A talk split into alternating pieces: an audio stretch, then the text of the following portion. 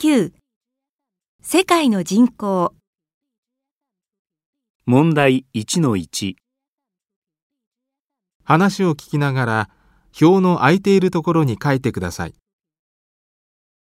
ねえ、お父さん、これから日本の人口が減っていくって新聞に出てたけど、今、世界の人口ってどのくらい？どのぐらいだと思う ?50 億ぐらいかないやー、それがもう60億を超えたんだよ。えー、もう60億を超えたの？うん。100年前には16億だったのにね。本当？そんなに少なかったの？信じられない。16億から60億に増えたってことは、100年で44億も増えたんだ。うん。じゃあ、2000年前はどれぐらいだったと思う？ええー、そんなのわかんないよ。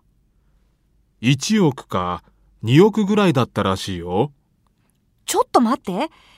えー、っと、それじゃあ、16億になるのに、1900年かかって、それで、その後の100年で、60億にもなったのか。